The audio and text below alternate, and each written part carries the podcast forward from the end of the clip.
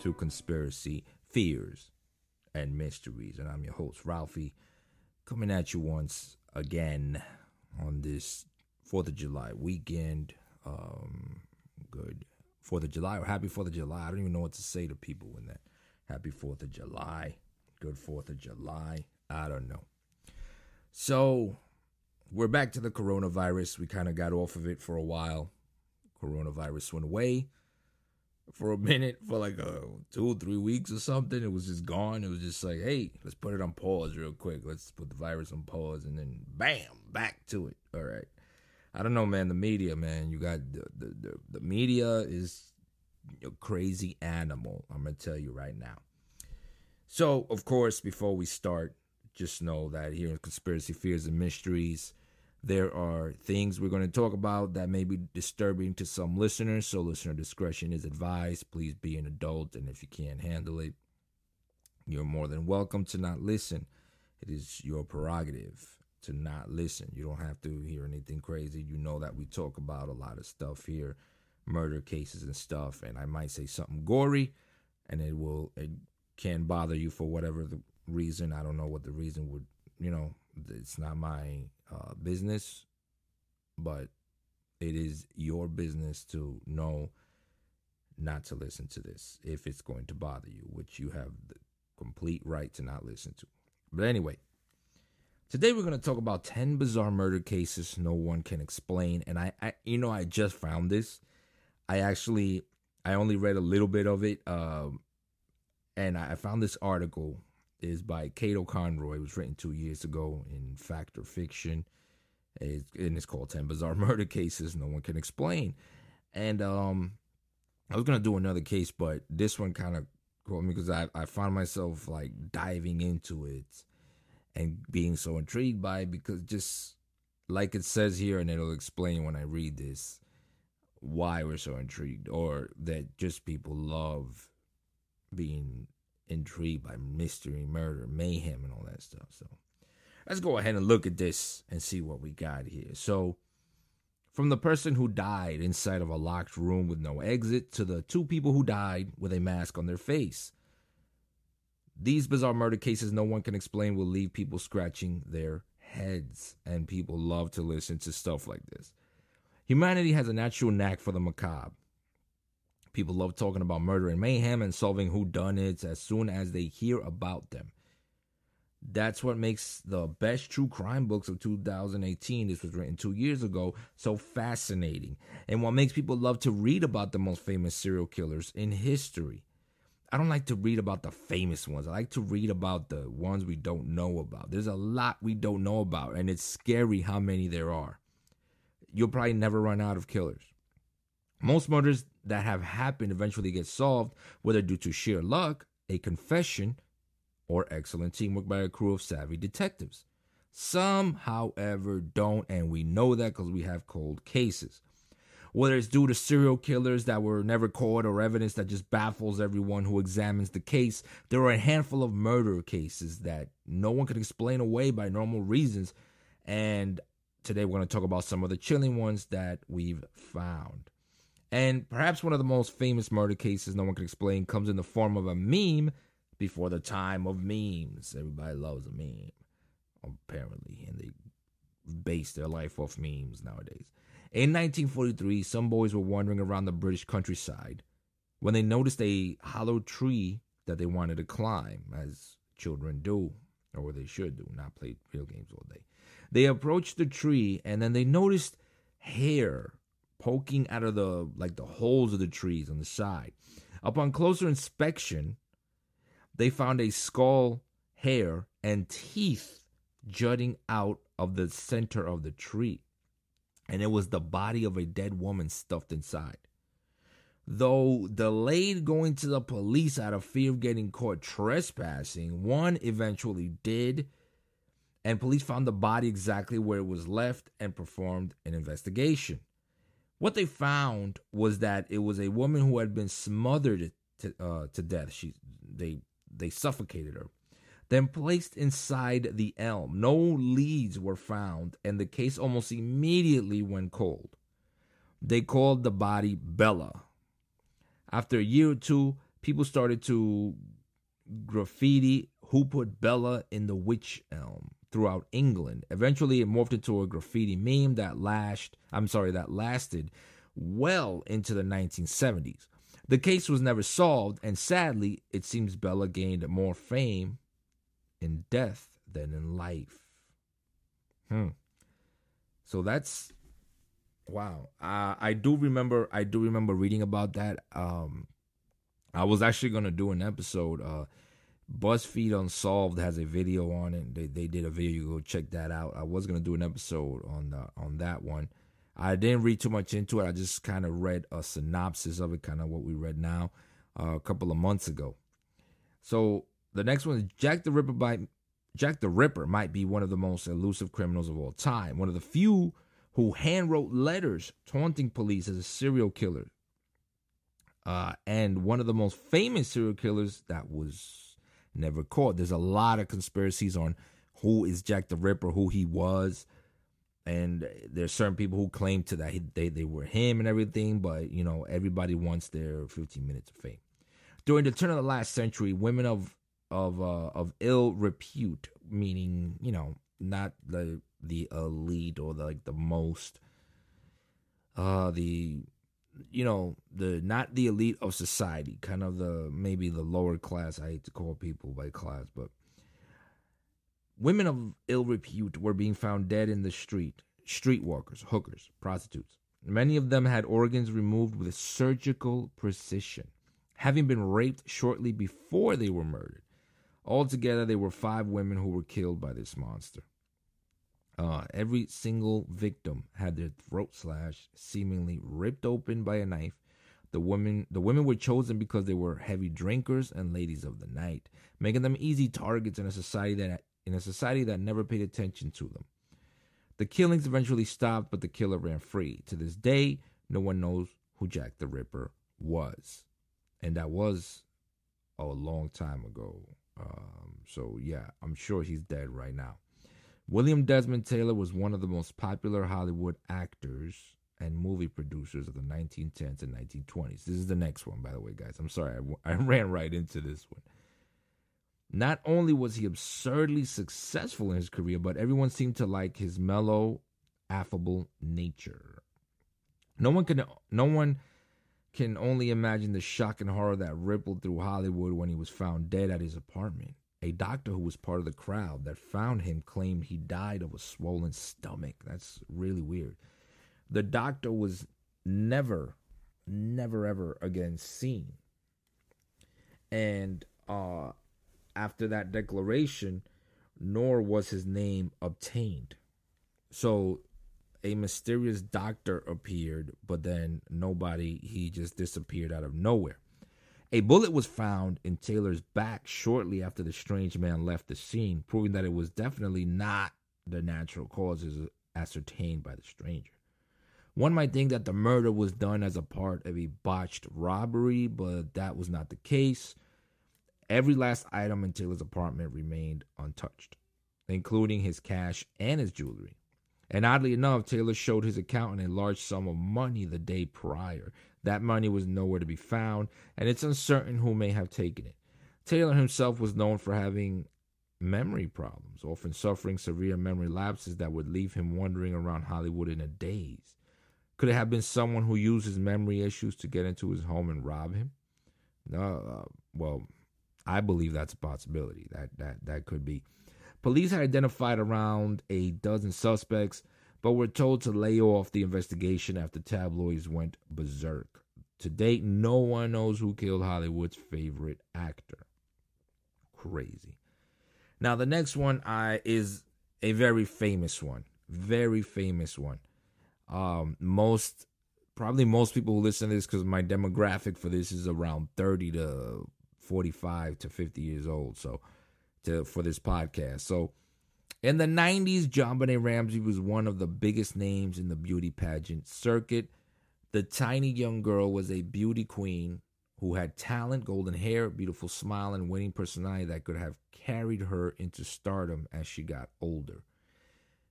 With listen, uh, with these things with kids, man, you gotta be careful. Like, you know, I have a daughter and stuff like this, and sons, but I wouldn't. I like. You've got to be careful, man, especially with these beauty pageant things. You know, and and and it's for boys and girls. It's not just girls because you know, you got a lot of pedos out there, weirdos. You know, you're putting them out there in society, especially now with all the internet and you know, and social media. It's easy for them to get a hold of them. You know what I'm saying? She had a fine family too. Her father, John Ramsey, was a well respected and well paid businessman in Boulder, Colorado. Her mother, Patty, has um, was always looking her best, one of these upscaley people. Her brother was popular in school and generally well liked. So nothing strange there. But normally, when a family is too perfect, normally when you see too much perfection, oh, these people never fight. They have when there's too much perfection, like oh, the picture perfect. Once you add the word perfect, there's a problem. Trust me. So then, uh, in December of 1996, JonBenét was found to be missing. The parents had found a ransom note asking for 118,000 in cash for the return of the little girl. Patsy Ramsey called 911 to report the missing beauty queen. JonBenét was found dead in her basement hours later, covered in trauma marks. She had been asphyxiated, tied up, gagged, and beaten to death, all while family members slept in their upper class Colorado home. Now, this is one of those cases that has a lot of debate. You got half the people saying no, it wasn't the parents, half the people saying it was the parents. Um, and I kind of compare this. I kind of compare this to the uh, Casey Anthony case. You know, Casey Anthony wasn't an upper scale whatever, but um, the case, as far as when you look at it, right, with Casey Anthony, it's kind of like, okay, wait a minute, you waited 30 days to call. You came up with millions of lies off the bat like this this you know what i mean? Um you you were just dumb.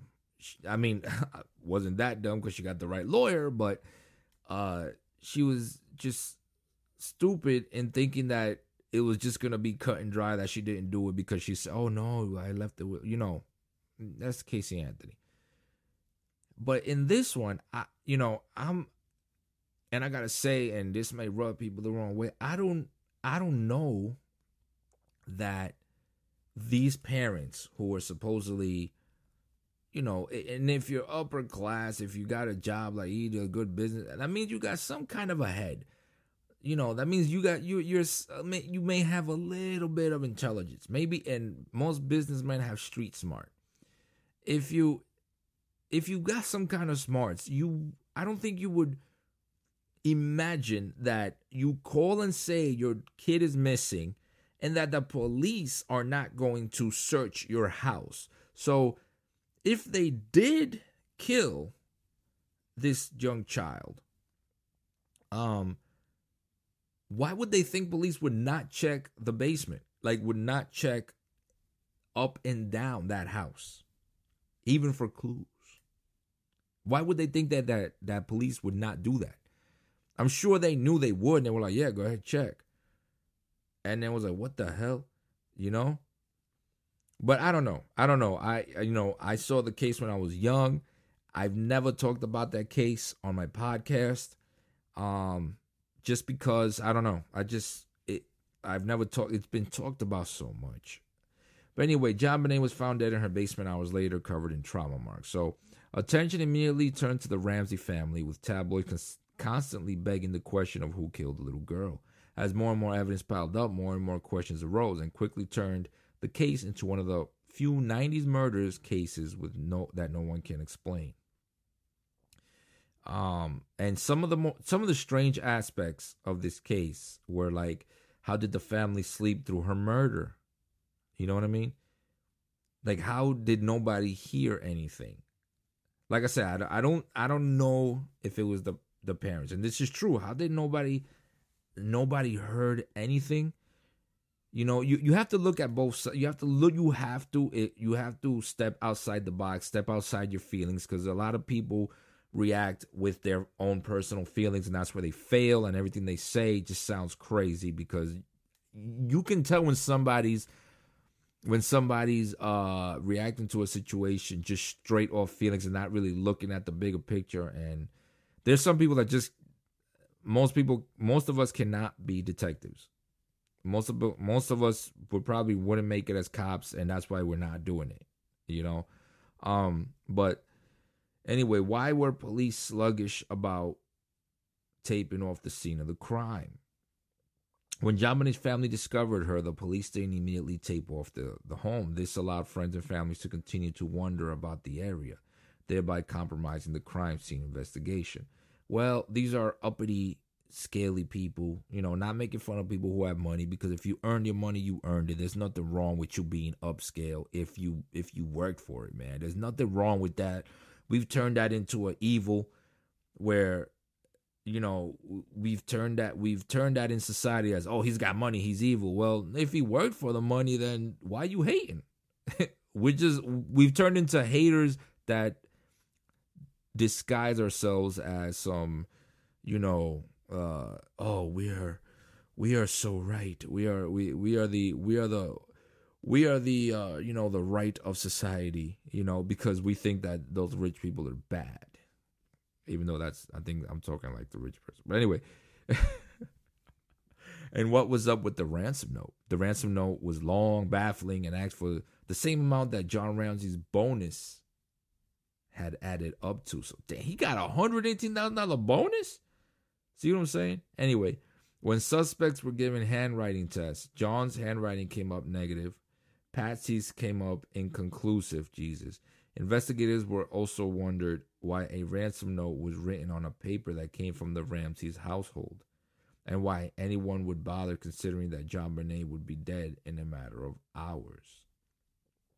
The DNA evidence didn't match anyone in the house. The DNA evidence collected didn't match the parents, the family, friends, or housekeepers. So who was it?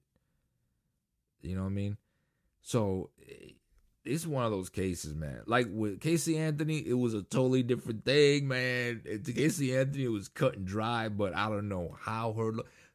Listen, I don't even want to get into her because I actually seen her in person. I was actually one of the officers uh, that was in the that worked the jail when she was there. I was I had um, a lot of my female officer friends were the ones who actually handled her, you know, her her movements and everything. Watched her. I watched her for a little bit, but it was a real. It was real. She was. I hate to call her VIP, but she was a a. Uh, I'm sorry, high profile inmate. So there was a lot of um, operating procedures that had to be put in place when you when a male watched her. But anyway, and um, so that was JonBenét. That's crazy. So anyway, next one. When people check into a into hotel rooms, there's really not much of a mystery going on with them. They present their IDs, pay with a card, do their thing, then they leave, right? So at the hotel president in Kansas City, things took a turn for the strange. A man who called himself Roland T. Owen checked in. He had brown hair, a scar, and a cauliflower ear. The, if you don't know what cauliflower ear, just look at people who fight, fighters, boxers, and MMA guys, you'll see a couple cauliflower ears there, suggesting that the alleged Los Angeles native may have been some in some fights in his day. He had no luggage, no just a comb, a toothbrush, and a hairbrush. Then things got weird. The maid stopped by his room, room 1046, to clean it. He seemed agitated. He shut the blinds quickly, paced around, and said he was waiting for a friend. Soon after, a note appeared on the door saying, uh, Don, I will be back in 15 minutes. Wait. Then he stayed inside. The morning after, the door was locked from the inside. Maids asked him if he wanted to eat. Through the telephone, Owen replied that he didn't want breakfast and that he had already ate, despite not ever leaving his room. A motorist by the name of Robert Lane later picked up a man sharing Owen's description. Owen had told him that he was about to kill someone. Soon after, Owen was found lying in a pool of his own blood in room 1046. Surprisingly, he was conscious when he was found. It was clear he was tortured and that he didn't have much time left on this earth. When asked who did this to him, he replied with one word nobody. It was later revealed that Owen didn't exist, that a mysterious woman sent flowers to his grave, and that his real name was Artemus Ogletree. No one came forth, forth with any more information about Owen and what he was doing in the room. To date, the this remains one of the most bizarre murder cases that no one can explain. Maybe it was the mafia. Um, maybe that's why he was so agitated. Nobody knows what happened. Woo, that's that's that's pretty crazy. So the next one is Texarkana. In Texarkana, this one is uh, in in Texarkana. I don't know where that is. Wait, Texas. Oh, Texas, Arkansas. That's the Texas Arkansas border, guys. So Texarkana was a small, sleepy town that had a reputation for being safe, sitting on the Texas Arkansas border. Then a string of viciously violent attacks struck shock waves through the town's collective psyche. Around five people were killed in a 10 week span. Some of the women were sexually molested, some of the men were beaten. The attacker or attackers all seemed to vanish into thin air, earning the name the Phantom Killer. The attacker was always described the same way a man with a white sheet for a mask and holes cut out for eyes, and no other details were ever found. Just as quickly as the attacks happened, they ended. No one knows why they happened or who caused the killings to occur. One lead suggested that a man by the name of Youell Sweeney did it, and his wife even claimed he did. However, the story has been recanted, and Sweeney died in 94, taking whatever secrets he may have had with him to the grave. Blair Adams was once a very paranoid man uh, the man began to get increasingly agitated and nervous as he grew older, claiming that someone was trying to kill him despite living a pretty normal life. Oh, this is another story. I'm sorry. So I'm sorry. Back to Sweeney died in 94. So he died and he took the stuff to the grave. Nobody knows who killed. So again, Blair Adams was once a very paranoid man. Um, he began to get increasingly agitated and nervous as he grew older, claiming that someone was trying to kill him despite living a pretty normal life. And due to the mood swings he was having, people assumed that Blair was suffering from mental illness and that he was a man on the verge of a meltdown, and no one ever believed him, of course.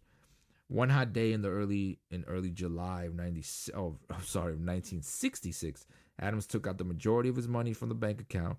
He then took jewelry with him and he tried to cross the border from America to Canada.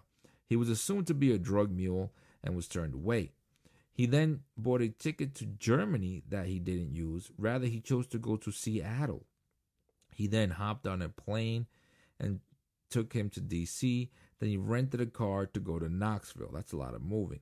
Sometime around 3 a.m., someone bludgeoned him to death with a club, proving that someone was in fact out to get him. Who, why, and how he knew of this remains to be seen. And I think these cases like this, um, even the one before, is so they're almost impossible to solve when there is randomness.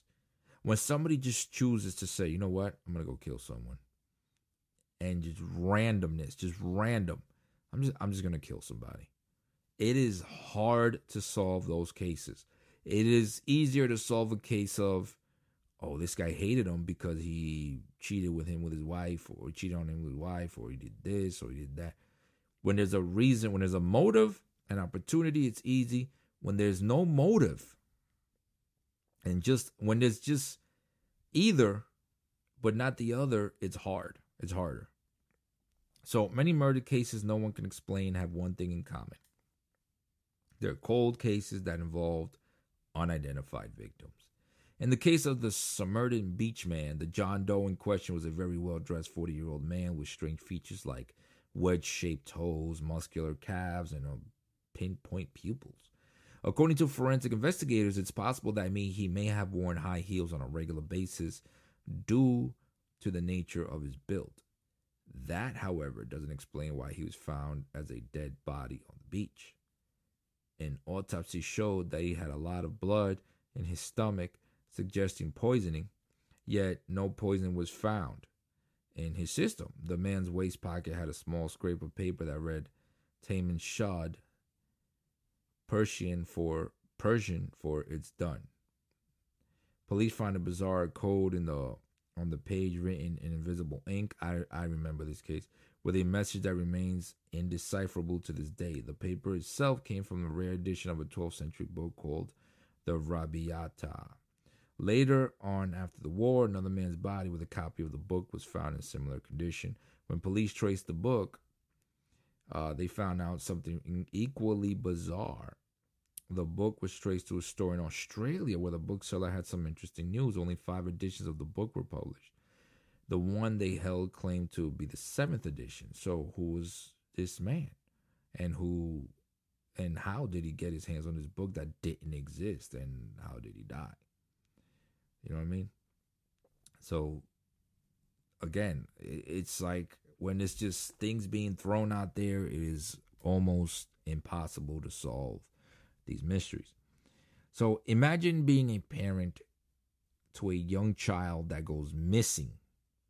Wouldn't you want someone to find him or someone to know who you're looking for? In the case of little Lord Fauntleroy, that didn't really happen at all. In 1921, people found a young boy's body lying out of lying out by a pond near a factory in Waukesha County, Wisconsin. The boy was well dressed, clean, and seemed to have died fairly recently. An alarm was quickly sounded, and police begged locals for any information who could have on the boy's identity. No one came forth, and due to the boy's resemblance to a character in a popular storybook, they began to call him Little Boy, Little Lord Fauntleroy, Fauntleroy. Soon after, um, a very distraught woman and a male escort came by the pond asking if they had seen a young boy. They got no answers, and they were never seen or heard from again. The unidentified boy was given a funeral that was paid for by a local woman named Minnie Conrad. After his public burial, a woman was seen visiting the gravesite, clearly grieving while wearing a veil that hid her face. Examiners believe that the boy may have, uh, maybe Homer L- LeMay, who died in a car accident around the same time the boy was found. However, Homer's parents claim that their son died in a car accident in South America despite no record of the accident ever being found. So, what happened here? And who was this boy? Nobody knows. And I think we got the, oh man. And the last one here is the Lady of the Dunes. Lady of the Dunes. So, the Lady of the Dunes is one of the more grisly murder cases that no one can explain. So, this one actually makes you wonder. I'm sorry. This one actually makes you wonder what could cause something like this to happen. Uh, and I'm sorry. I don't know why I laughed. I think it was out of shock. I was I was thinking of something else. I have ADD. I'm I'm not laughing at people dying or anything. But out near Race Point Dunes, a woman's body was found on the side of the road. Her auburn hair sprawled out as if she was tossed by a, from a car. Both her hands and her forearm were missing. Uh, her bandana and her Wrangler jeans were found underneath her head. Two of the teeth were missing, and her body was clearly sexually assaulted after she was killed. Post mortem. That's man. Though it was nearly, though it was never, it has never been totally confirmed. People believe her to be an escaped convict by the name of Rory Gene Kesinger, a bank robber who was never caught by police. Another potential lead was a gun moll who hung out with mobster Whitey Bulger, a man known for removing victims' teeth. No one knows who killed her, and no one knows why. All we can hope is that she finally found rest. So, these were 10 unsolved murders, and there's a lot of commonality in this when it's kind of random. Um, you know, it's kind of random. There's really no motive. Like, uh, you know, with with the JonBenét one, again to bring it up, I hate that I hate that case, but to bring it up is, you know, I guess the motive would be money, but um you know, it's still it's kind of like a it's kind of a weak motive. Um they asked for 118,000 which normally people I mean, you never know what they could ask for. I'm, you know, I would say they'd ask for more. I don't know why they would just ask for that specific amount. You know, like they said, that's very specific. Normally they say, hey, give me a million dollars. They really, they kind of, uh, they kind of round up to the nearest tenth or hundredths or millions, whatever. Um, but I don't know. It's just a lot of things, but a lot of these cases are random uh, bizarre, especially the longer that you have a suspect or a body just chilling there, just not doing anything, the harder it is to for you to actually solve this case. You know what I'm saying?